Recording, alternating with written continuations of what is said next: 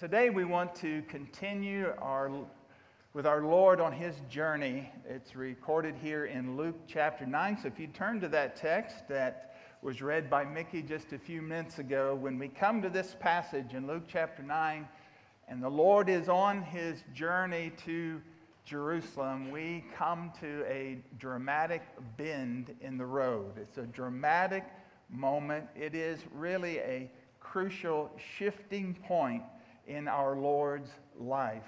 He is on his mission.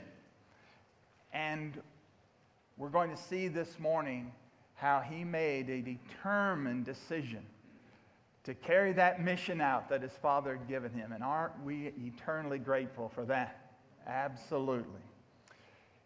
Recently, Susan and I were uh, watching uh, a movie on television, one of my favorite uh, movies, made back in 1989. Title is Glory. Maybe you're familiar with that. It stars uh, Morgan Freeman and also uh, Denzel Washington. As a matter of fact, he uh, won Academy Award for uh, that movie. And they play the part of the parts of two soldiers who are two soldiers who are part of the 54th Massachusetts Regiment. Something unique about that regiment, that was the first regiment in the Union Army, which consisted of all black soldiers, except for the officers. Many of these men were former slaves but they had determined to fight for their brothers and sisters, fight for the cause of freedom.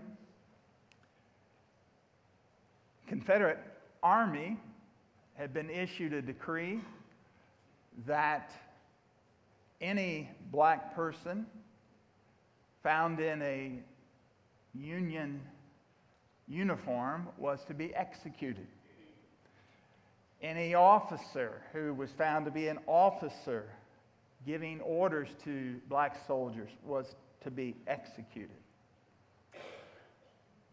Well, the colonel of this regiment, he is portrayed by Matthew Broderick, but the colonel in real life was a very young man by the name of Robert Gould Shaw from Boston. He was of an aristocratic family, and his family were uh, committed abolitionists. He led these soldiers, got them into an incredible fighting force. They experienced uh, much discrimination, much abuse, even from other soldiers in the Union Army.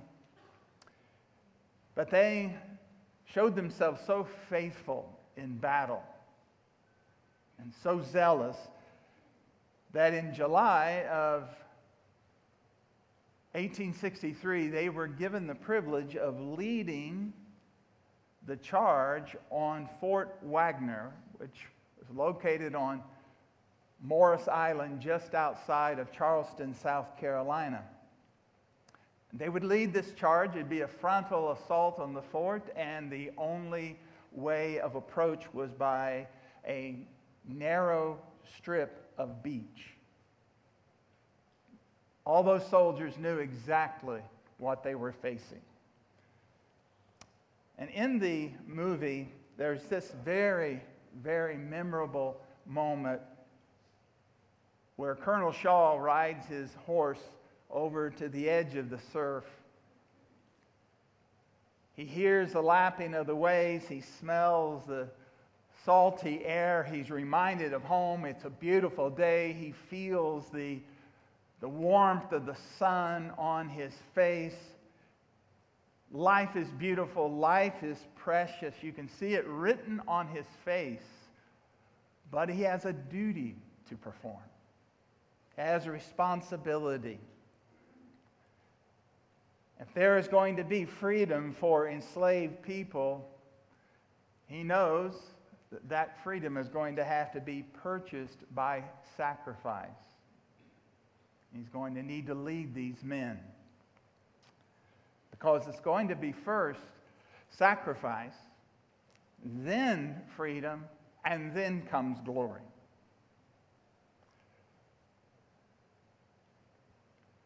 Colonel Shaw lost his life that day. Hundreds of others of the regiment. But they also won glory. And they're also a part of bringing freedom to many millions of enslaved people in our country. Now, as moving as that that example is, and it always moves me deeply. There's incredible musical score beneath it. It just touches me deeply every time I see that. You know, I'm reminded it pales in comparison to King Jesus, the King of glory, and he was on his way home. But the only way that he could go home was to go to Jerusalem. And what ahead, was ahead for him in Jerusalem was suffering, abuse, and death.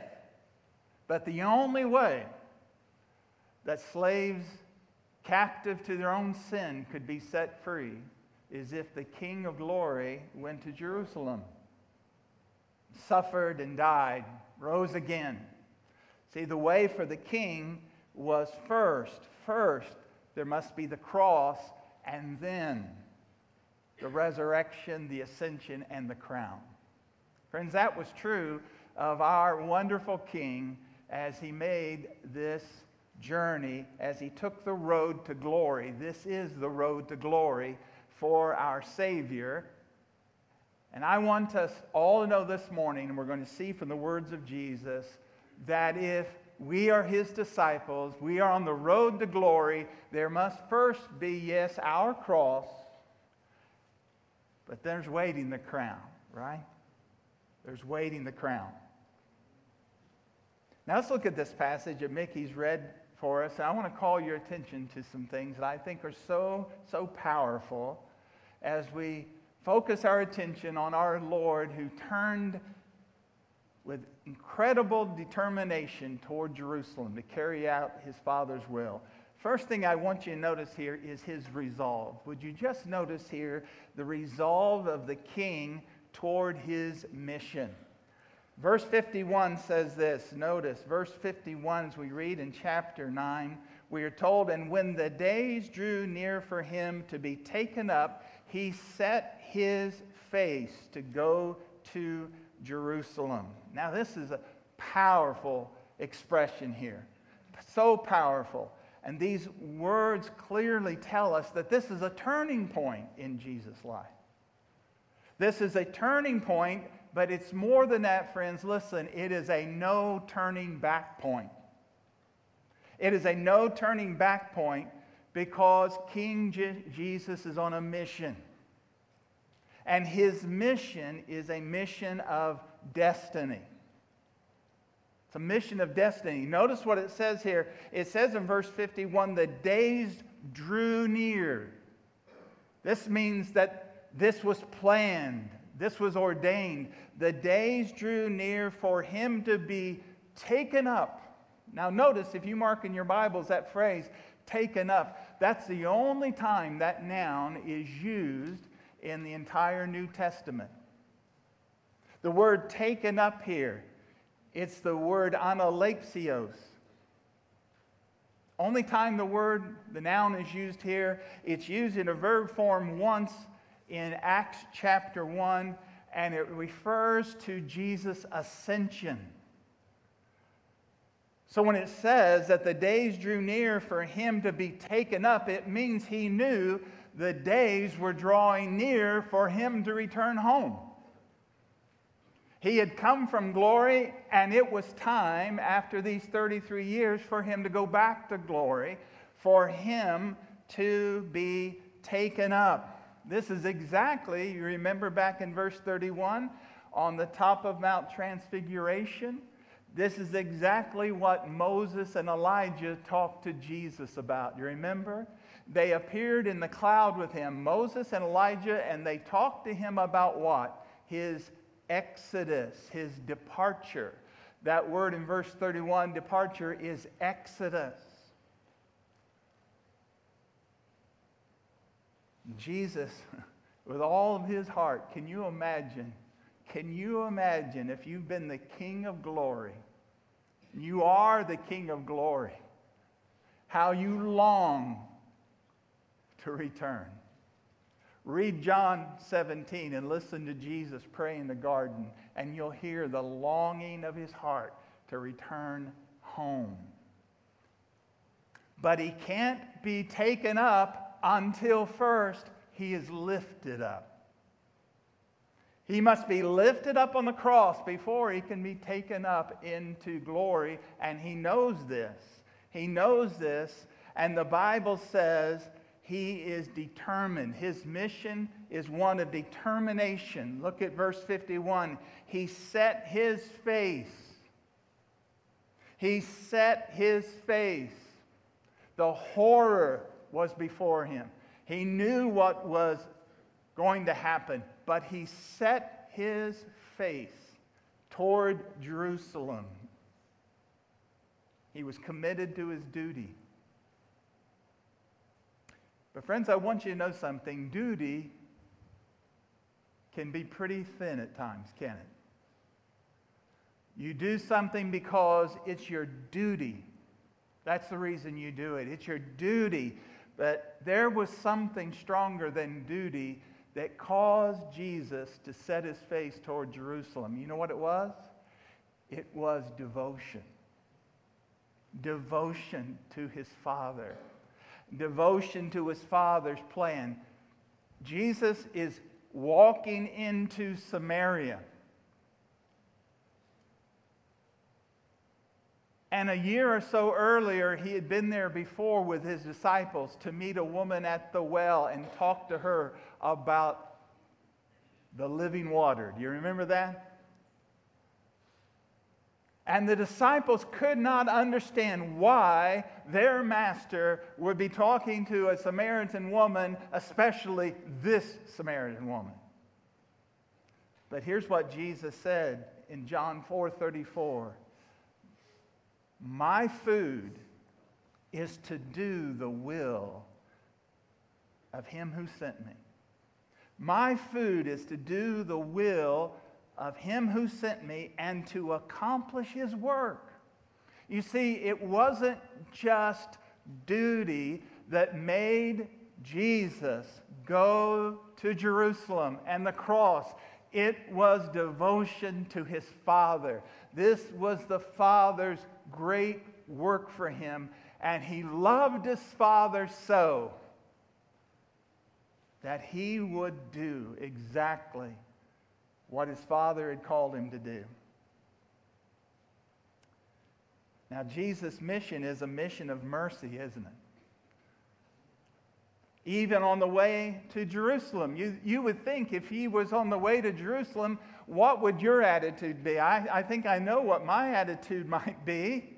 If I'm on my way to what is ahead, even remotely compared to what Jesus was about to endure, I think my attitude would be rather downcast and my, my feet would be moving slow. How about yours?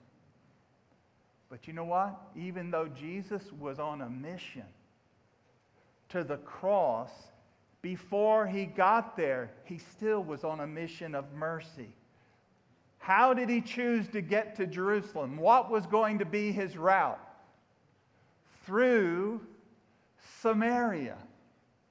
Through Samaria. And what did he experience? On this mission of mercy, this mission of love, what did Jesus experience? He experienced rejection. And that's the second thing I want you to see here. You, you see his resolve, the king's resolve, but I want you to notice what happens even when he's being merciful to come to Samaritans there's rejection. Listen to verses 52 and 53. And he sent messengers ahead of him who went and entered a village of the Samaritans to make preparations for him. But the people did not receive him because his face was set toward Jerusalem. Now, what a tragic scene this is. Here comes the King of glory. Here comes the King of mercy. He's been in your area before, and he came and he brought the water of life with him. He brought the message of salvation. Now he returns to that same region. He's headed toward re- to Jerusalem, and he's rejected. The people in the village won't even let him come in. How tragic this is. As I look at this, it's doubly tragic. I want you to see two tragedies here. Would you look at these two tragedies? First of all, there's the response of the Samaritans. Why do they not receive Jesus? Why won't they receive him? Because he's headed to Jerusalem. And they are filled with such racial hatred and ethnic hatred for the Jewish people, they will not receive this one who is said to be the Messiah. But if he's the Messiah and he's going to Jerusalem, he's not our Messiah. He's not our Messiah. Because they had hated the Jewish people for centuries, the Jewish people had hated them for centuries. The Samaritans had their own temple that was built on another mountain in Samaria. It was called Mount Gerizim. It had existed there. And guess what some of the Jewish leaders had done about 150 years earlier? They had destroyed it and torn it down. And so there's just this racial hatred, this ethnic hatred that's so consuming, but it blinds them. Their hatred and animosity blinds them to the grace of God. Now, the response of the Samaritans is terrible, but there's another tragedy here the response of Jesus' disciples, James and John. Look at verse 54. And when his disciples, James and John, saw it, that is, they saw their master being rejected and scorned by these Samaritans, they said, Lord, do you want us to tell fire to come down from heaven and consume them? Now we see why they were called sons of thunder, right? Get another little look into their character. Not only were they sons of thunder, you could have called them sons of lightning. They want to call down fire from heaven. They, they want to do what Elijah did in miniature, they want to do big time. Call down fire from heaven. You want us to do this, Lord? We'll take care of these people that won't receive you. Get out of the way, Lord. You want us to do this? They want to call down fire on the heads of people. Today, we'd call this the scorched earth policy. That's the way you deal with them. Scorched earth, nuclear option. That's the way you handle this. Today, a lot of people might excuse James and John. Really. Today, a lot of people excuse James and John. I mean, after all, you know, it's just their temperament. I mean, you know, it's just how they're wired electrically. It, it, it's their temperament. Hey, they're just blowing off some steam. It's just a little bit of road rage on the road to Jerusalem. That's a bad moment. Just a little road rage, right? Jesus understands. Not hardly.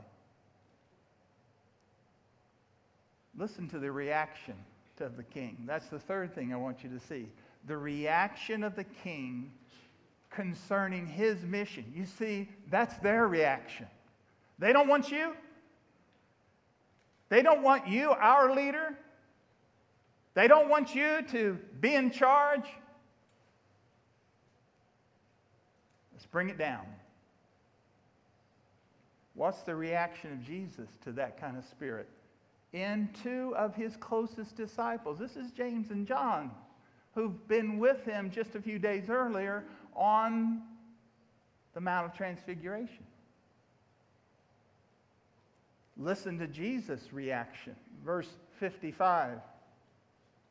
And when his disciples, James and John, James and John saw that, excuse me, verse 54, Lord, you want us to call down fire, tell fire to come down from heaven consume them? Now, Jesus' reaction, but he turned and rebuked them. He turned and rebuked them. And the word rebuke them here means a sharp rebuke, a sharp rebuke. It means Jesus turned to them and he cut them off. Jesus turned to them and he made it clear zero tolerance. Zero tolerance for that kind of attitude. Why? Because James and John were not just slightly wrong, they were completely wrong.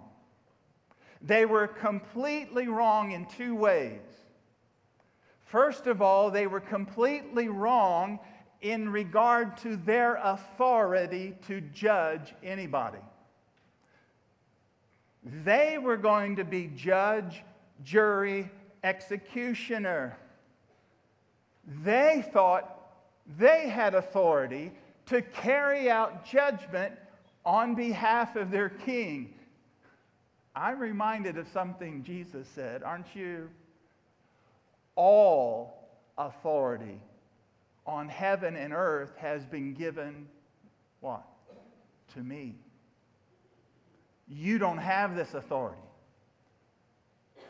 I am the judge. All judgment has been given to the Son. That's what Jesus said. All judgment has give, been given to me. I will decide when judgment comes. I will decide who gets judged and how they get judged. Vengeance is mine. It doesn't belong to you. None of you, my followers, have this permission, have this authority to carry out judgment in my name. It's not yours. James and John, inner circle, so close to the Lord, they thought they had authority to be judge. And he said, You don't have that authority.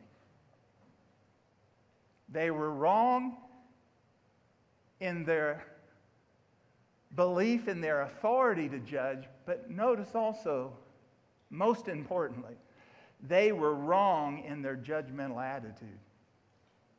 They were wrong in their judgmental attitude. This was not the spirit of their master. Three years he had trained them. Three years they had been with him. Three years he had poured his life into them, and this was not what Jesus was all about. He did not come to destroy lives. He came what? To save lives. He will come, yes, one day. He will come again, and he will come as judge. And the Bible says when he comes as judge, he will come in flaming fire, taking vengeance on those who know not God and do not obey the gospel of the Lord. He will come. He will come in fiery judgment. That is prophesied, but he is the judge, no one else. No one else. He alone is the judge, and he has come, and his mission now is not to destroy, his mission is to save, that people might be saved. Brothers and sisters, listen to me here. What is Jesus saying? And it has not changed in 2,000 years. Don't miss it. The king here is making it very clear that his kingdom is not advanced with holy crusades. His kingdom is not advanced with Christian militia. That is a contradiction in terms. Holy crusade, Christian militia do not go together in the kingdom of God.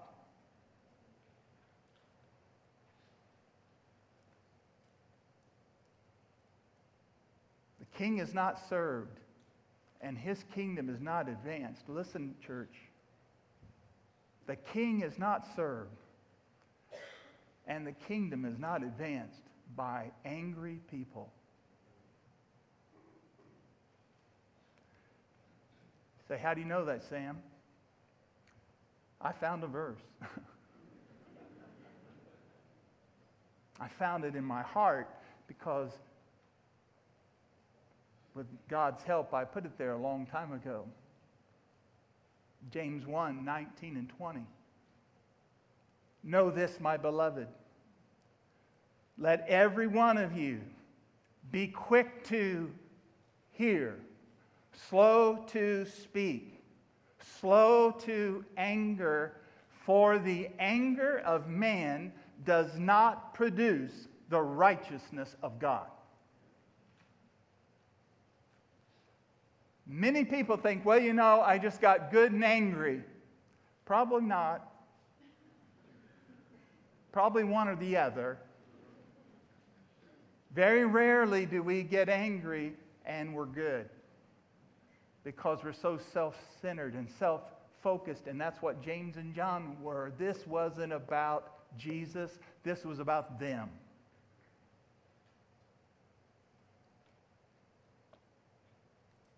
Jesus, he cut them off. Do you see this? He rebuked them. He rebuked their spirit. He said, That's not what I'm about. That's not why I've come. That's not my mission.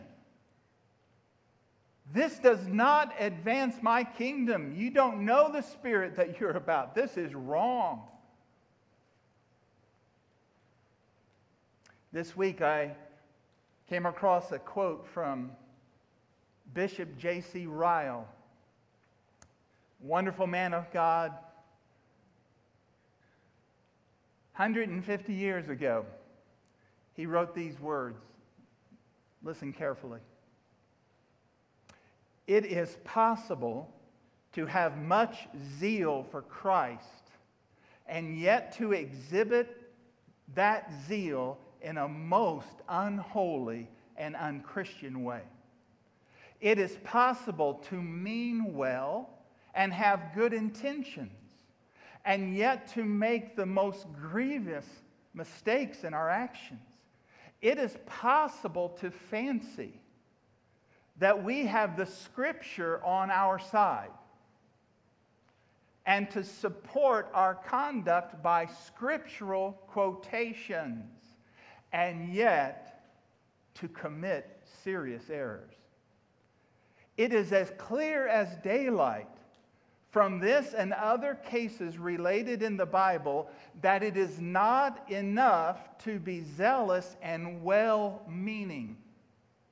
Very grave faults are frequently committed with good intentions.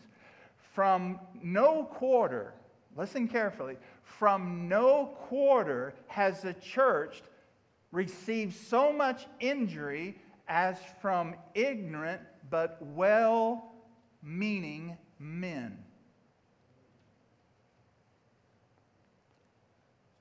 That was written in 1858 to people of England. How appropriate it is for 2020 followers of the Lord in America. You see, listen carefully, church. Holding the right position with the wrong disposition is still wrong. A right position doesn't make your wrong disposition right. You can be absolutely right. You can quote scriptures. You can articulate it well. You can expound it. You can draw it quite naturally from the scriptures. But if your motive isn't right, you're wrong. You're wrong. This is what the Lord is saying. His kingdom has no place for payback to our enemies. There is no place in the kingdom of God, there's no place in the church, there is no place for Christians to leave their places of worship and go out on a plan of payback to their enemies. You cannot do that and follow Jesus. Because Jesus said, I command you, love your enemies. Pray for them. Do good to them.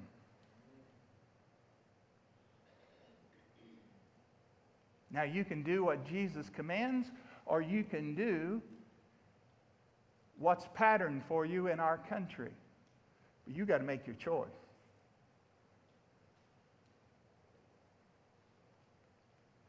We are not loving our enemies when we mock our enemies.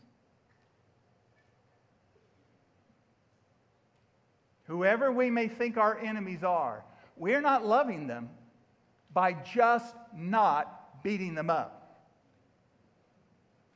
We are not loving them by just not assaulting them. And we are not loving them when we're mocking them. Jesus rebuked that spirit then in his disciples, and friends, he rebukes it now.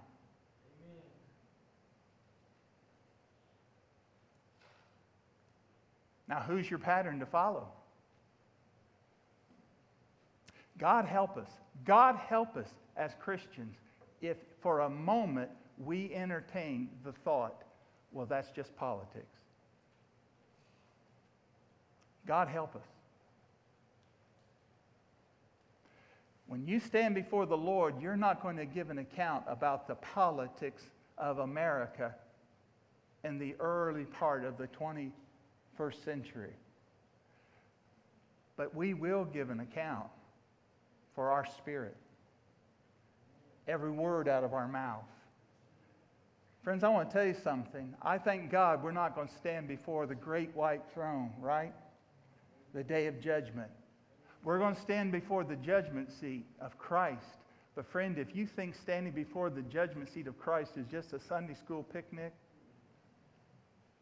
oh no, it's a dreadful thing.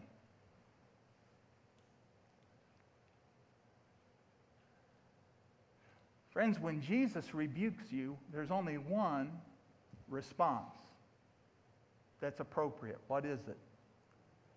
Repent.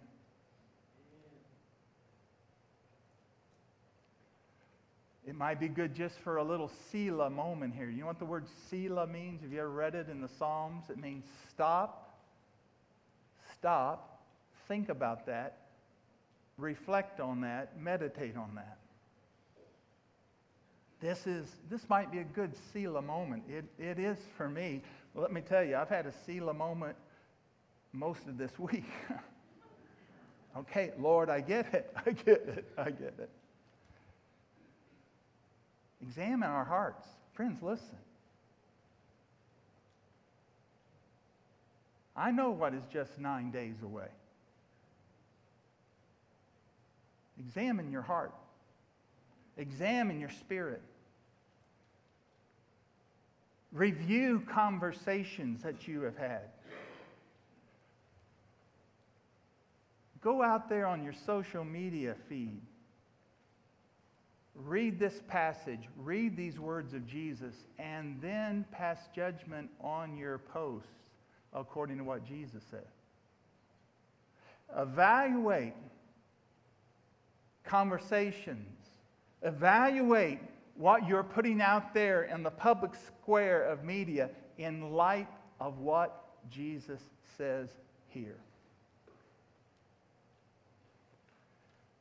And friends, we must prepare our hearts This Selah moment, what are we doing? Lord, show me. I'm, I'm not, I am not responsible for their actions. I'm responsible for my reactions. That's what I'm responsible for. Oh Lord, prepare my heart. Lord, clarify my thinking. You are God. You are sovereign. You rule over all the affairs of this world. Lord, you are in charge. You are in control. My life is yours. And my anger is not accomplishing your kingdom purposes. Help me, Lord. Oh, friend, let's cry out to God for His Spirit to help us. You know what I love here about this example of Jesus? He was rejected. They might have picked up stones as he was trying to come into the city. And this is deliberate. He had sent people ahead. This wasn't just a knee jerk reaction. They knew he was coming, and they probably got the rock piles ready.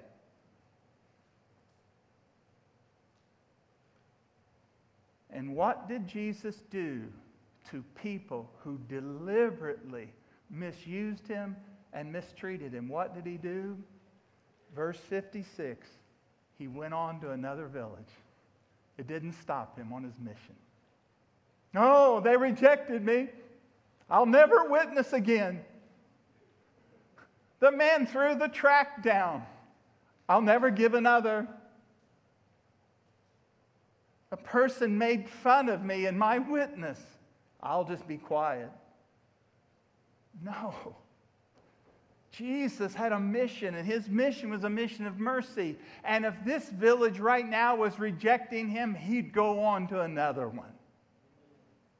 But he would not become consumed in anger and bitterness. His mission was a mission of mercy. And you know what? He's living out an example that his disciples are going to remember because guess what? It's going to happen in just a couple of years or so.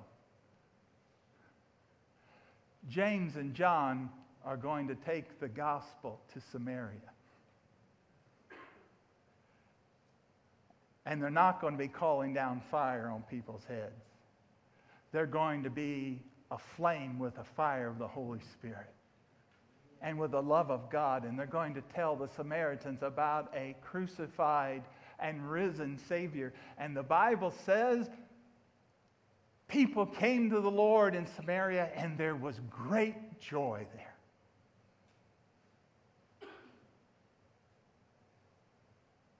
Well, Jesus continues to Samaria. Through Samaria, he's headed to Jerusalem. And guess who meets him on this road? I just want you to notice this. Guess who meets him on the road? He's met by some balls. it's in the Greek. You've got to dig that out, okay? He's, he's met by some vols, actually, two volunteers and one that he recruits. Three, three people who are willing to go with Jesus. And Jesus makes three statements about what? Count the cost. As we close, just note these reflections. Note these reflections of the king about his mission. Three people are willing to join his team. Here's what you're going to notice. Listen carefully. Let me tell you what you're going to notice here, even if you don't notice it. I'm going to tell you to notice it, okay? What hinders these three from following Jesus? It's not the evil. They're not hindered by the hold of evil on them. They're hindered, if they're hindered, by the hold of good rather than the best.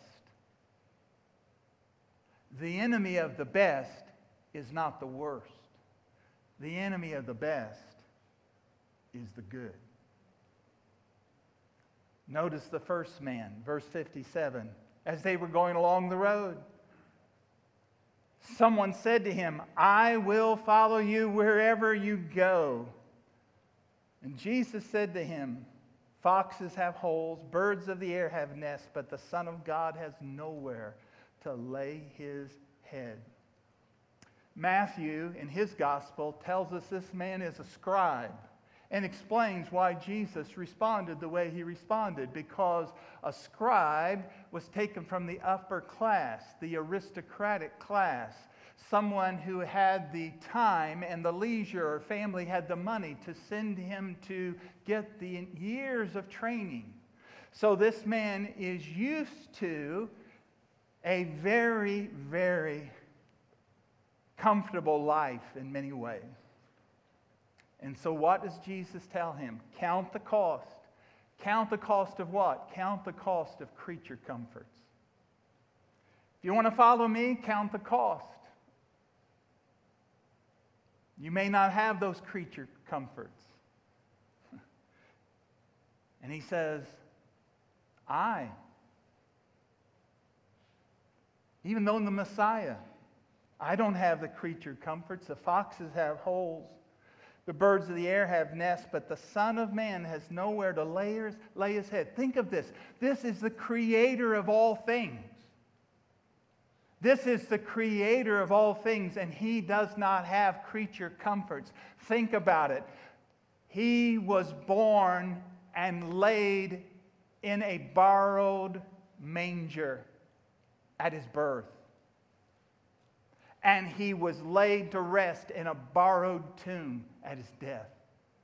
The creator of all things. He said, If you follow me,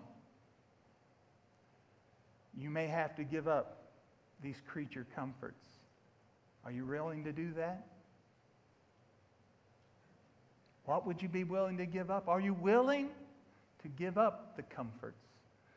Notice the second man comes up. Verse 59 To another he said, just as Jesus inviting him, he's recruiting him, Follow me. But he said, Lord, let me first go and bury my father. Jesus sounds a little harsh in the way he responds. And Jesus said to him, Leave the dead to bury their own dead. But as for you, go and proclaim the kingdom of God. Now, that sounds a little harsh. It's a word that comes to my mind. Really? What's going on here? Let the dead bury their dead. What's going on? Here's what's going on. His father's not dead yet. His father's not dying. You see, in that, in that culture, if you died in less than 24 hours, usually less than a few hours, you're in the ground or in a tomb if you're wealthy. What's going on here? This man is saying, I will follow you, Lord, I will follow you, but let me go back and I'll take care of Father. And when Father's done, I will follow you. And there's a little hint here. There's a little hint that something in his heart. What is it? When Father dies, guess what happens? The inheritance comes. If I abandon my Father, if I come after you, I'll be disowned.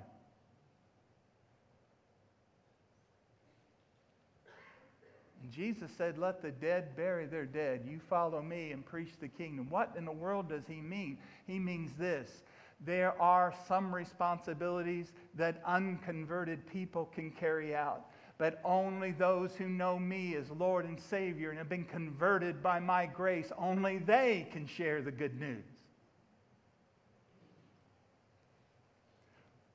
What's he telling him to count the cost? Count the cost of the comforts of home. Following Jesus may, means you may have to leave home. You may have to leave father and mother.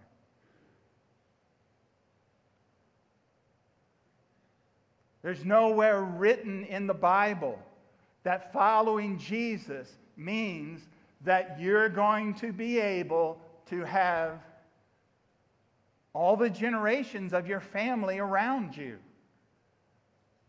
The Lord calls some to follow him and do what only the people of God can do that is share the gospel. Count the cost of the comforts of home. And then the third man, verse 61. And yet another said, I will follow you, Lord, but let me first say farewell to those who are at home. this seems reasonable. I don't even go back for dad's funeral. Just let me go back and say goodbye to my folks. Let me go back. And the, the Lord, though, all knowing as He is, He senses something in this man's heart. He senses something about his commitment, his understanding of what the call on his life might be. And so the Lord tells him to count the cost of the claims of family. Count the cost of the claims of family. Jesus knew this cost. Remember, Jesus had to, in serving his Father, on number of occasions, could not obey his mother and his brothers and sisters. He couldn't obey them. Why? He had a higher allegiance. And there's a higher allegiance when you become um, into your maturity. There's a higher allegiance than any other allegiance in your life, and that is your allegiance to your Lord and Master Jesus Christ, and me as well. Jesus knows this man's already looking back. he's talking about following him, but he's already looking back. And Jesus said, verse 62 No one who puts his hand to the plow and looks back is fit for the kingdom of heaven. What's he saying? He's saying, those who follow me and are looking back, they'll end up wanting to go back. He's calling for a commitment that the first claim on our lives is His claim. The first place in our life is Jesus Christ. And our first commitment is this commitment I have been crucified with Christ. Nevertheless, I live. Yet not I, but Christ lives in me. Amen. And the life that I now live in the flesh, I live by faith in the Son of God who loved me and gave himself for me. Friend, I trust you're loved by your father. I trust you've been loved by your mother and are so if she's still alive. But, friend, no one ever loved you like Jesus loved you. Amen. No one ever loved you like that.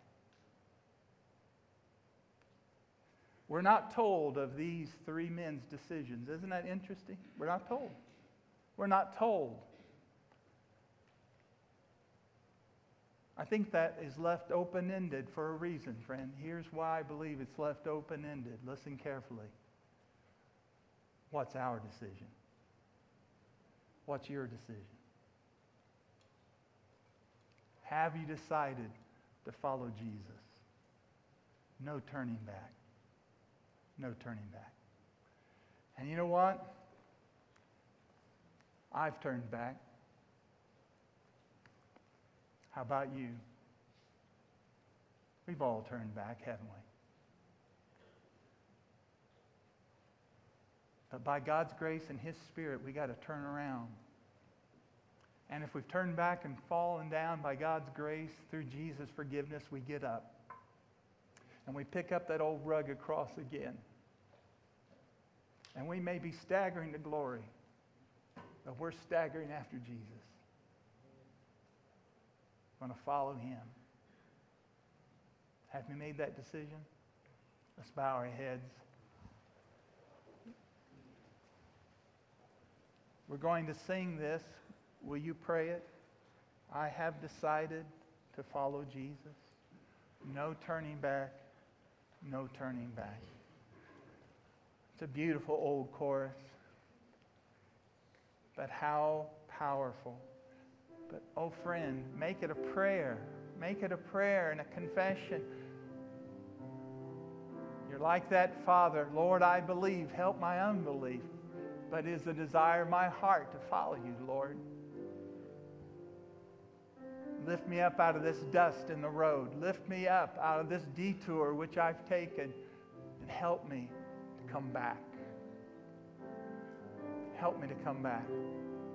Dear friend, this is the cost of discipleship. Salvation is free, but it is not cheap, is it? Will you give your life to Jesus today? No turning back. No turning back. Oh, for the countless ages of eternity, you'll never regret giving your life to Jesus.